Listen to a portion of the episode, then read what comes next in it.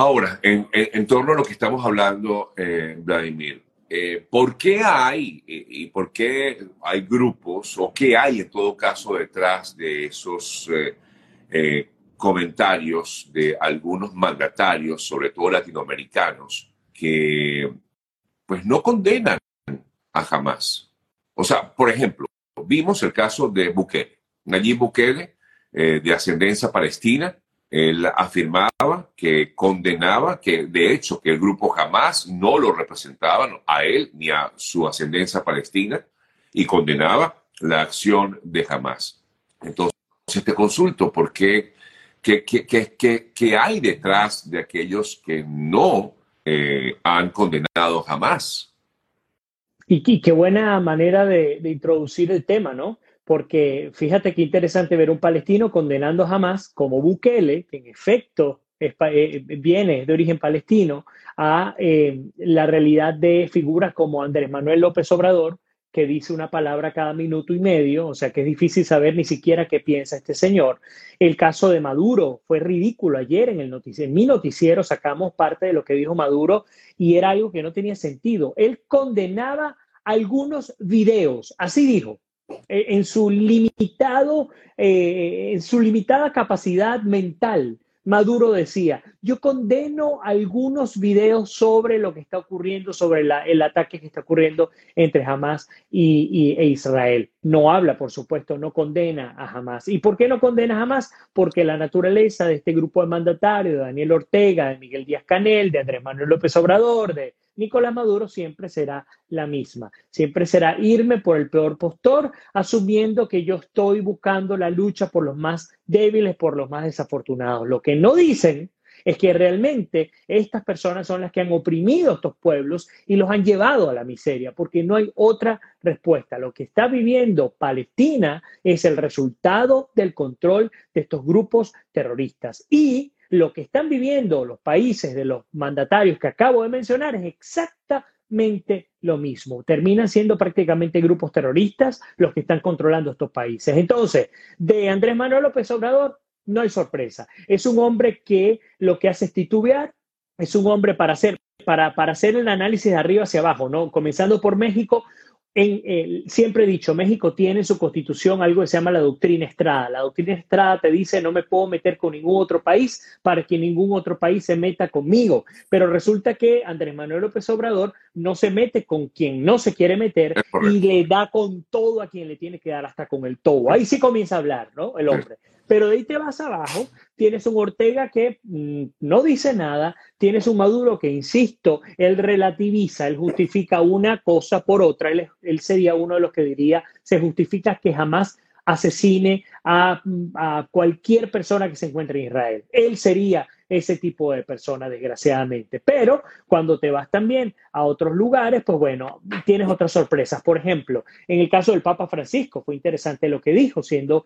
el, máximo pontífice de la, de la Iglesia Católica, él sí lo dijo, mira, Israel tiene derecho a defenderse ante un ataque. Me pareció interesante porque me daba algo de miedo de que el Papa no llegara a comentar nada o tratara de mantenerse en las líneas y dijo no, o sea, si Israel ha sido atacado, Israel tiene todo el derecho de defenderse. Bueno, y, yo creo que el que más ha llamado la atención de todos los comentarios ha sido, por supuesto, el que ha hecho Gustavo Petro, que ha sido muy criticado por esos comentarios que, que hizo justamente en relación con lo que ha vivido estos últimos días eh, Israel y Hamas, o sea, ha vivido en, en la zona en conflicto.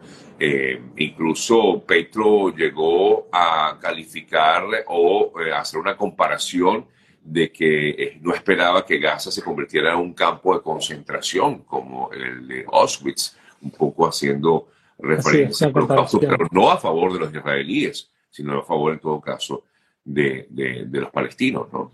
Que son los que atacan, que es la ironía, ¿no? Eh, recordemos que yo entiendo, el, el punto de lo que se ha tratado de vender es que se ha tratado de hacer un apartheid entre el Estado de Israel y la franja de Gaza y otras áreas, pero sobre todo la franja de Gaza. Lo que él trató de hacer, la comparación, horrible comparación, era que esta franja de Gaza se convertiría en una especie de guero de Varsovia, por ejemplo, o peor aún, el tema del campo de, los campos de concentración como Auschwitz, como acabas de comentar tú, pero esto cayó tan mal en Colombia como en el resto del mundo, porque aquí no hay genocidio, aquí no hay masacres masivas, aquí no hay violación a derechos humanos, aquí estamos viendo simplemente un Estado, insisto, palestino gobernado por un grupo terrorista que sí está masacrando, que sí está procurando genocidio. Recordemos que históricamente no había ocurrido tal cantidad de matanza de de israelitas desde el holocausto del fin de la Segunda Guerra Mundial en 1947. Así que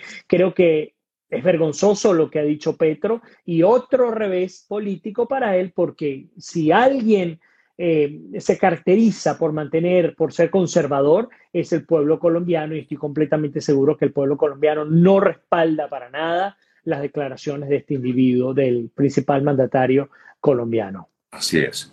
Eh, ¿Cómo crees tú, o sea, porque, por ejemplo, hablando de, de, de, lo que ha sido, lo que es en este momento la guerra, vimos recientemente, o todavía, pues está esta guerra entre Ucrania y Rusia, eh, después de la invasión rusa a Ucrania, y ya han pasado pues más de, bueno, desde el año 2022, ¿no? Más de un año de esa, de esa invasión.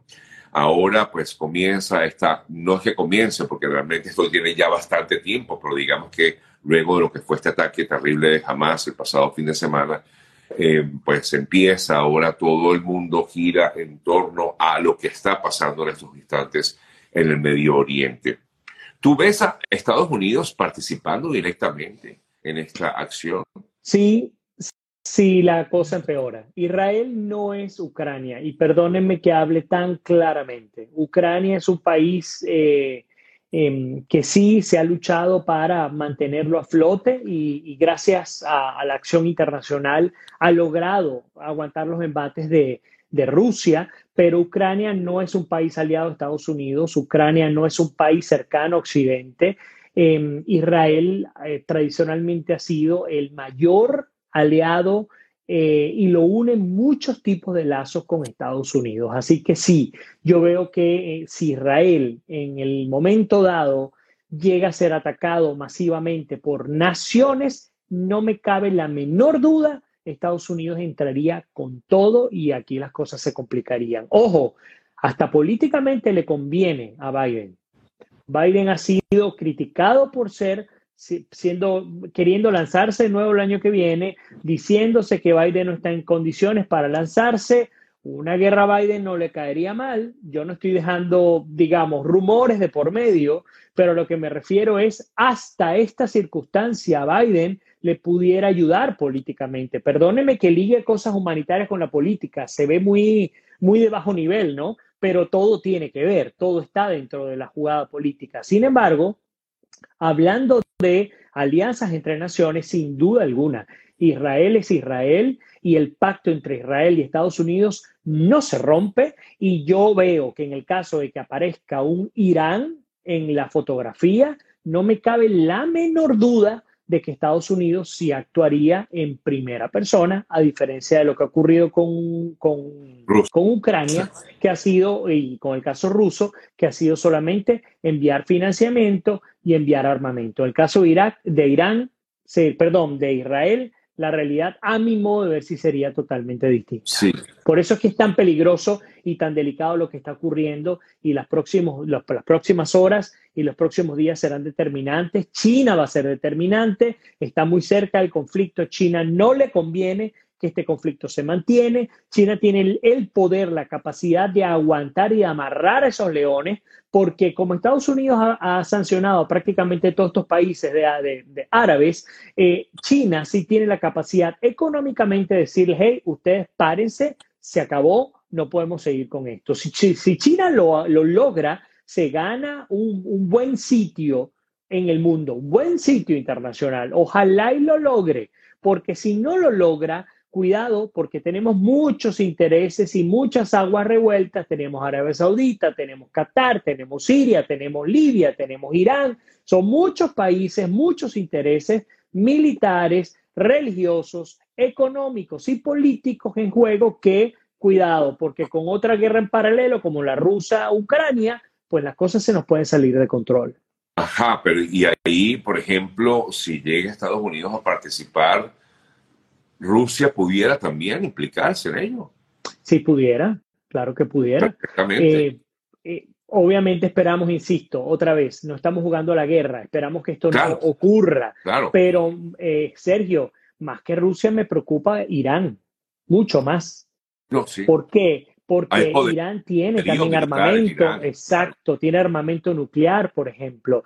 Y no solamente Irán, tienes a Corea del Norte muy cerca también. Es decir, yo creo que Rusia pudiera meter sus narices, sí, eh, pero aún y si Rusia no mete las narices, me preocupa mucho más Irán, muchísimo más. Sí, Irán. Así que por eso es que creo que se está jugando con mucho cuidado la estrategia de guerra. Yo me imagino que hay negociaciones internas muy importantes para detener esto. Jamás tiene que cesar su ataque. Si no cesa el ataque, van a, eh, las matanzas, la- la- la- las bajas van a ser mucho mayores de lado y lado, por supuesto, pero el ataque israelí va a ser implacable. Recordemos el domo de hierro que tiene Israel, el sistema de defensa aéreo de Israel es el más avanzado del mundo, así que Israel tiene cómo defenderse solito cuando estamos hablando de grupos como Hamas, como Palestina, incluso Hezbollah con, con- con el Líbano. Pero si se meten otros países, Israel va a tener que levantar el teléfono,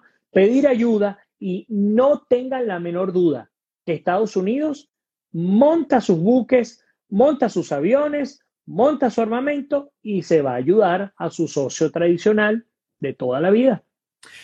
Eh, Vladimir, ya concluyendo, ahí de hecho estoy viendo mm, tantas preguntas y las voy a tratar de concretar de esta manera. Te consultan cómo ves, de qué manera crees tú que pudiera afectarse la economía del mundo, incluso preguntan de Latinoamérica, cómo se vería afectada Latinoamérica con toda esta situación que se vive actualmente en el Medio Es Oriente. una estupenda pregunta y la respuesta tiene que ver otra vez con el petróleo, porque recordemos que en el Medio Oriente es donde está la mayor producción de petróleo en el mundo. Tenemos Arabia Saudita, por ejemplo, tenemos otros países del Medio Oriente. Si se desata una guerra de mayor magnitud, que esperamos que no ocurra, otra vez insisto, eh, pudiéramos ver eh, roto la, rota la distribución de combustible internacional. Recordemos que el combustible se distribuye fundamentalmente por buques y los buques pasan por, por sitios donde justamente hay guerra, hay conflicto armado. Entonces, de darse esta realidad, pudiéramos tener uh, una escasez de combustible que haría que se disparen los precios en todo el mundo, incluyendo el continente americano, incluyendo Estados Unidos, a pesar de que nosotros tenemos la mayor cantidad de reservas de petróleo eh, ya procesado en el mundo, eh, pero en el caso de América Latina también el coletazo se sentiría sin duda alguna por el lado petrolero. Después tendríamos que pensar en otras implicaciones de distribución. Claro. Afortunadamente América Latina tiene producción suficiente de, comi de, de comida. Eh, Argentina, Brasil, pueden, tienen la capacidad de abastecer al continente en términos de alimentos, pero la escasez podría empeorar en otros rubros. Ojo, aquí estamos hablando de un escenario fatalista. Quiero destacar esto que acá que estamos haciendo Sergio y yo es un análisis de las posibilidades, de los escenarios, de las tendencias que Claro, hay en claro, torno no, a un no son- no son hechos, pues. armado. No son hechos, no son realidades y mucho menos queremos que se cumplan. Nosotros lo que esperamos es que en el corto plazo, en las próximas horas, haya un cese negociado, porque sí ha ocurrido en anteriores oportunidades, haya un cese negociado a las hostilidades y por supuesto esto se vaya otra vez a la mesa de negociación y podamos, se pueda controlar este conflicto que tiene la atención acaparada de prácticamente todo el mundo, incluso muy por encima del conflicto entre Rusia y Ucrania. Y la razón es sencilla y perdónenme otra vez la comparación chocante, irá, eh, Israel es Israel y las alianzas y los nexos y los lazos de Israel con el mundo político, económico y espiritual son lo suficientemente fuertes e históricos como, como para, digamos, tener a todo el mundo atento a lo que pueda ocurrir. Así es, Vladimir, agradecido, sí, como siempre, por tu importante y siempre bien acertado análisis. Espero que pues eh, muchos de los que han, se han conectado. Aquí hay muchísimas preguntas, muchísimos comentarios, hay de todo tipo de comentarios, pasa por varias teorías, eh, pero bueno, siempre son bienvenidos. Gracias por, por sus comentarios y por participar en el programa. Gracias, Vladimir. Un fuerte abrazo. Igual, igual a todos ustedes que se quedaron hasta el final con nosotros, muchísimas gracias, honrados por sus comentarios. Sea cual sea su opinión, todos tenemos que apostar a la paz, a que el conflicto cese y a que nos podamos entender de manera civilizada. Ese es el mensaje que quiero dejar. Así que a ustedes un abrazo, que Dios me los bendiga, que pasen un buen martes y bueno, un buen miércoles, mejor dicho, todavía se me van los martes, ¿no? Un buen miércoles y espero que en las próximas horas tengamos mejores noticias. Eso es lo que ruego todos los días. Amén, amén. Un abrazo. Fuerte abrazo. Feliz día. Gracias.